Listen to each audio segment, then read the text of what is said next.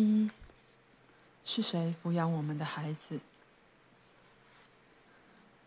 私人诊所的诊间门上挂着一个大门牌，让人知道这里是由儿童心理医师看诊。门牌写着医生的全名，很多人跟我推荐说他是权威，专门解决亲子问题。我预约当天最后一个看诊时段，不希望我和他的时间受到限制。如果有帮助的话，我准备另外付他超时费用，以便能继续对我很重要的谈话。诊间的桌前坐着一位已届退休年龄却愁容满面的医生，无精打采地拿起写满的纸张放进文件夹。他请我坐下，拿出一张干净的纸对我说：“说吧，有什么问题？”我不想长篇大论地从在胎家里遇到阿纳斯塔夏说起，所以尽可能将问题的核心简化。亚历山大医生，我必须和孩子建立关系，我的儿子快五岁了。您觉得您和孩子没有互动吗？心理医师疲惫而冷淡地问。至今没有任何有意义的交流。打从他出生起，我和他几乎没有什么互动。我只在他还是婴儿时看过他一次，然后就……我和他从没讲过话，他大概也没想过有我这个父亲。我们一直分居，但最近我有机会见到我五岁的儿子，和他聊天。你应该有方法让孩子对我有好感吧？就像男人娶了单亲妈妈，想跟继子认识，成为他的爸爸。他的朋友当然有方法，但不保证有效。亲子互动的很多面向会因人和个性而异。我明白，但我仍想知道一些具体的方法。具体的方法，嗯，进入一个家庭，务必记住，即使带着孩子的单亲妈妈也算家庭，尽量避免干涉他们原有的生活。您的儿子会有一段时间把您当成陌生人，这是您必须接受的事实。一开始，您应先观察一切情况，也让他们观察您。您可以试着了解一下孩子没能达成的愿望或梦想，向妈妈询问孩子想要什么玩具，却没有办法买给他，但别自己去买玩具，先和孩子聊聊自己的童年和玩具，告诉他自己也曾想要玩具。如果他跟您搭上话，说也想要一样的玩具，就可以提议和他一起去商店买他想要的玩具。重点在于对话和一起去买的过程。孩子要把愿望托付给您，让您有机会与他一起实现。玩具这个方法不太适合我，我的儿子从没看过商店卖的玩具。那就怪了。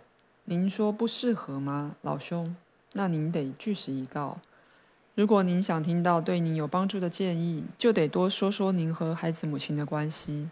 他是谁？在哪里工作？住在哪里？他家的经济状况如何？还有，您认为你们两个为什么会分开？我知道，想从心理医师那儿获得更具体的建议，就必须和他说我与阿纳斯塔夏的关系，但这连我自己都不太明白了，要怎么向心理医师说明呢？我决定不指名道姓。他住在非常偏僻的西伯利亚地区，我是在一次商旅时与他巧遇。经济重建初期，我一直在西伯利亚做生意，商船把不同的货物载到鄂毕河上游，然后把渔获、皮草和野生植物带回来。了解，就像帕拉托夫那样，这位商人在西伯利亚河城的艳遇让人称羡。没有艳遇，只有工作。企业家满脑子只有工作。工作狂没错，但你们企业家不是也会找乐子吗？我和这名女子完全不是找乐子。我想和她有一个儿子，我以前就想要儿子，后来却忘记这个愿望。这样过了好几年，但一见到他，他的外表健康又年轻貌美。现在几乎所有女性都病恹恹，有点虚弱，而他健康又神采奕奕。我于是心想，与他生的小孩一定也会漂漂亮亮、健健康康。他为我生了一个儿子，儿子年幼还不会走路和讲话时，我探望过他一次，还把他抱在手上，但之后就再也没看过他了。为什么不去看他？我要怎么跟这个人简短地描述我花了几本书才写完的所有事情？我要怎么跟他说，阿纳斯塔夏不愿意离开泰加林的林间空地，把孩子带到城市生活，而我也无法适应泰加林的生活，而且就是他不让我跟孩子互动，更别说是送他常见的玩具了。我每年夏天都会回到西伯利亚泰加林，走到阿纳斯塔夏和儿子生活的林间空地。但从未像第一次那样见过儿子。在无边无际的西伯利亚泰加林深处，他每次都不在阿纳斯塔夏的身边，而是在他附近的祖父或曾祖父住处那边。阿纳斯塔夏不愿带我去看他们，每次都坚持我必须做好准备才能与孩子沟通。为了深入了解孩子的抚养，我向很多朋友问过一个非常简单的问题，但每次都会引起对方的误会或困惑。你跟孩子认真讲过话吗？我最后发现，他们和孩子对话的话题大同小异，像是来吃饭了，该睡觉了，不要胡闹，把玩具收好，功课做完没？孩子长大上学后，很多家长不去谈论生命的意义、人类的使命，甚至未来的志向，这种简单的问题都没有。他们不是没有时间，就是认为不值一提。他们或许认为还不是时候，以后还有机会谈到，但是他们没有等到机会，孩子就已经长大成人。如果我们自己都不能跟孩子认真讲话，那抚养他们的人到底是谁？这些年来，为什么阿纳斯塔夏不让我和亲生儿子沟通？不知道他是害怕还是想避免什么。某天他突然问我，弗拉迪米尔，你觉得自己准备好和儿子见面沟通了吗？我回答，当然想见，却怎么样也说不出我准备好了。这些年来，我一直在找亲子关系的书，虽然写了几本书，又到世界各国的见面会演讲，却几乎什么都写不出来，也讲不出自己这几年最感兴趣又最重要的主题——抚养小孩，以及上一代与孩子的关系。我不断思索育儿书籍的各种建议，但每次都会想到阿纳斯塔夏所说的话：抚养小孩就等于是在抚养自己。我一直无法完全理解这句话的意思。但后来终于做出一个肯定的结论：教育孩子的不是父母的告诫，不是幼稚园、中小学和大学，而是生活方式。我们的生活方式，社会整体的生活方式，无论父母、学校老师或任何教育机构是否教过，无论社会有什么聪明的教育体制，孩子都是跟着身边多数人的生活方式成长。换句话说，抚养小孩完全取决于你的世界观、生活的方式，以及你的父母和整体社会如何生活。一个病态而不幸福的社会，只会养出病态而不幸福的小孩。如果您不仔细描述您和孩子母亲的关系，我很难给您实际的建议。心理医师打破一阵沉默。说来话长。简单来说，我和儿子好几年没讲话了，就是这样。很好，那请您告诉我，这些年来您给过孩子母亲财力援助吗？我认为对企业家而言，给钱应该是关心家人最简单的方式吧。没有，他自认不予匮乏。难道他很有钱吗？应该说他什么都有了。亚历山大医生猛然从桌前起身，匆匆地说：“他住在西伯利亚泰加林，过着隐居般的生活。他叫阿纳斯塔夏，您的儿子是瓦洛加，而您就是弗拉迪米尔先生。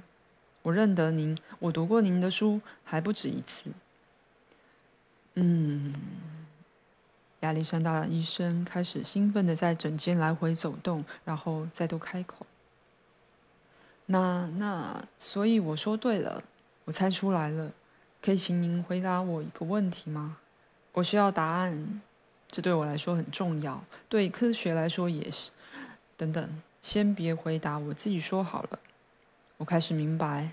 我相信您和阿纳斯塔夏相遇的这些年来，您一直钻研心理学和哲学，不断思考抚养小孩的问题，是吗？”“是的。”“但您似乎不满意这些学术书籍和文章的结论，所以开始从自身寻找答案，也就是说，开始反思下一代，思考育儿的问题。”“应该吧，但主要是针对我的儿子。”“两者密切相关。您因为绝望而来找我，不期望您的问题可以获得解答。如果我无法给您答案，您还会继续找。或许吧。”“嗯，太不可思议了。我要跟您介绍一个比我厉害、聪明百倍的人。这个人是谁？我要怎么跟他见面？”“这个人就是您的阿纳斯塔夏，弗拉迪米尔先生。”“阿纳斯塔夏，但他最近很少谈到抚养小孩，而且就是他不让我和儿子沟通。”“是的，就是他。我至今对他的决定仍找不到合理的解释。他的行为异于常人。一个慈爱的母亲突然与即将成为人父的您说，您不能和儿子讲话，这种状况有违常理，前所未见。但是结果，结果令人讶异。毕竟他成功让……不，这样说不好。阿纳斯塔夏成功吸引……该怎么说您呢？恕我直言，他成功让教育程度不高的企业家对心理学、哲学和抚养小孩感兴趣。您这些年来都在思考这些问题，这从您来找我咨询就能证明。他几年下来独自教育儿子，但同时也在教育您，让您为父子沟通做好准备。”“他的确独自教育儿子，至于教育我嘛，我可不这么认为。我和他很少见面，而且每次见面都很短暂。但在您所谓的短暂见面中，您得到的资讯依旧让您思考到今天，不可思议的资讯。弗拉迪米尔先生，您说阿纳斯塔夏很少谈到抚养小孩，但其实不然。”亚历山大医生快步走回桌前，从抽屉拿出一本厚厚的灰色笔记本，轻轻地抚摸封面，接着说：“我从您的书找出所有阿纳斯塔夏说过有关孩子出生和抚养的话，把情节的部分省略后，依序抄录下来。或许我不该单抄这些谈话内容，毕竟情节还是有助于理解。我必须说，阿纳斯塔夏的话暗藏至高的哲学意义及古文明的智慧，让我不得不猜测。其实不止我这样认为，这些哲理可以在某些数百万年前的古籍中找到。阿纳斯塔夏的话深奥且精辟，让人想起古代经书和现代学术著作里那些我们认为非常重要的思想。依序抄完所有关于小孩出生和抚养的话后，我才发现，那简直是一套无人媲美的理论。我相信那些话可以成为许多学术论文、学位和重大发现的基础。但更重要的是，那会让地球上出现全新的种族，而它就叫做人类。人类现在就存在啦。我认为从未来的角度来看，人类的存在与否值得质疑。怎么可能？我和您都存在，这如何质疑？”我们的身体存在，我们将此称为人类，但未来人类的生理和心理状态会与我们天差地远，所以为了凸显两者的差别，必须更改称呼的方式。现代人应该称为某某时期的人类，或者以不同的方式称呼未来出生的人。你是认真的吗？是，当然是认真的。既然您读过很多专家著作的育儿书籍，请您告诉我，孩子的教育从什么时候开始？有些作者认为从孩子一岁开始。没错，最好是从一岁开始。但阿纳斯塔夏说过，人的成型在更早之前。您现在肯定以为是在母亲的子宫成型。但他说，在精子和卵子结合前，父母就能塑造未来的孩子，而这在科学上可以解释。他的高度胜过古今所有的心理学家，他的论述很有分量，涵盖孩子发展与教育的所有阶段，包括受孕前、受孕期和受孕后等等。无论是古代智者或现代学者，都没办法了解他所讲的主题。他特别强调生育和教育全人的必备条件。但我不记得他有说过，我从未写过您说的发展阶段。书里只写到您亲眼看到的事情。阿纳斯塔夏知道您会一五一十的记载，他在亲自形成这些事情。使至高无上的科学具有引人入胜的叙事形式，他用生命创造您的著作，将无价的知识带给世人。多数读者以直觉感受这些知识，感到欣喜若狂，却不知道这种感受从何而来。他们下意识地吸收前所未知的资讯，不过也可能是有意识的接收。我这就证明给您看。您看，这些是阿纳斯塔夏讲过有关人类出生的话。我曾和一位同事深入分析及诠释。他是性病理学副博士，诊间就在我隔壁。我们做了几个实验及分析。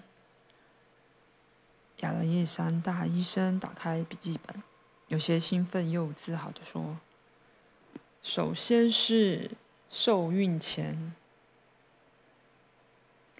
我们所知的现代和过去社会几乎不会将此视为孩子的抚养阶段，但现在我们清楚知道，在地球或浩瀚宇宙的某个地方、某个过去或现在，存在着男女关系远比我们完美的文化。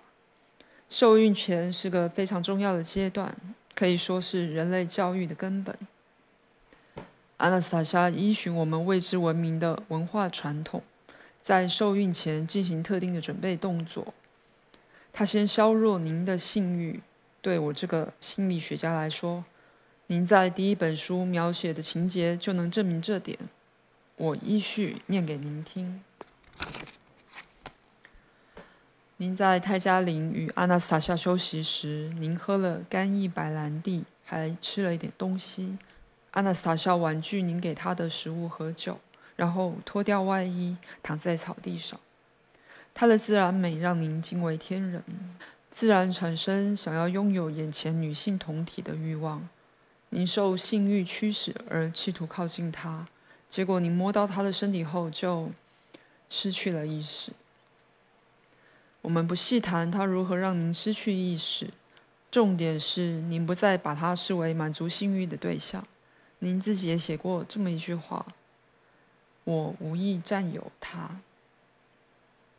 您说的没错，那次休息之后，我对阿纳斯塔夏不再有性欲。接着是第二阶段，受孕期。您谈到受孕的环境，晚上舒适的洞穴加上甘草和花朵的香味，但您不习惯晚上独自睡在泰加林，所以您要阿纳斯塔夏躺在旁边。您已经知道，他躺在旁边时，您不会遇到任何坏事。他真的躺在您的身旁。于是，在这段亲密的时光里，一个美若天仙的年轻女子躺在你身旁，她的身体又因绽放健康的光芒而显得独特。她和您之前看过的女性身体完全不同，她确实散发一种健康的气息。您感受到阿纳斯塔夏芬芳的鼻息，但您此时不再出现性冲动，这样的感觉已经远离您，而被另一种心理状态取代——传宗接代的渴望。您想要有个儿子，您一直没有儿子。您在书中写道：“要是儿子是阿纳斯塔夏生出来的话，这该有多好啊！他那么健康，生下来的小孩一定健康又漂亮。”您不知不觉就把手放上他的乳房，开始抚摸，但已经不是以前那种抚摸，完全无关性爱，感觉像是抚摸自己的儿子。您后来写到亲吻，阿纳斯塔夏轻柔的鼻息，然后没有多写任何细节，而是马上描述隔天早上美好的心情，至高无上的满足。我想出版商一定要您为了销量多写那一晚的细节吧。是啊，他们确实不止一次建议我这样做，但是您在接下来的几本书都没提到那一晚，为什么？因为……等等，拜托别说，我想确定自己的结论是对的。您不写那一晚的性爱细节，是因为您根本不记得和阿纳斯塔夏接吻后发生了什么事。没错，我至今仍然想不起来，只记得隔天早上不可思议的感受。那我现在告诉您，您可能会觉得不可置信。那个美好的夜晚，您和阿纳斯塔夏根本没有发生性爱。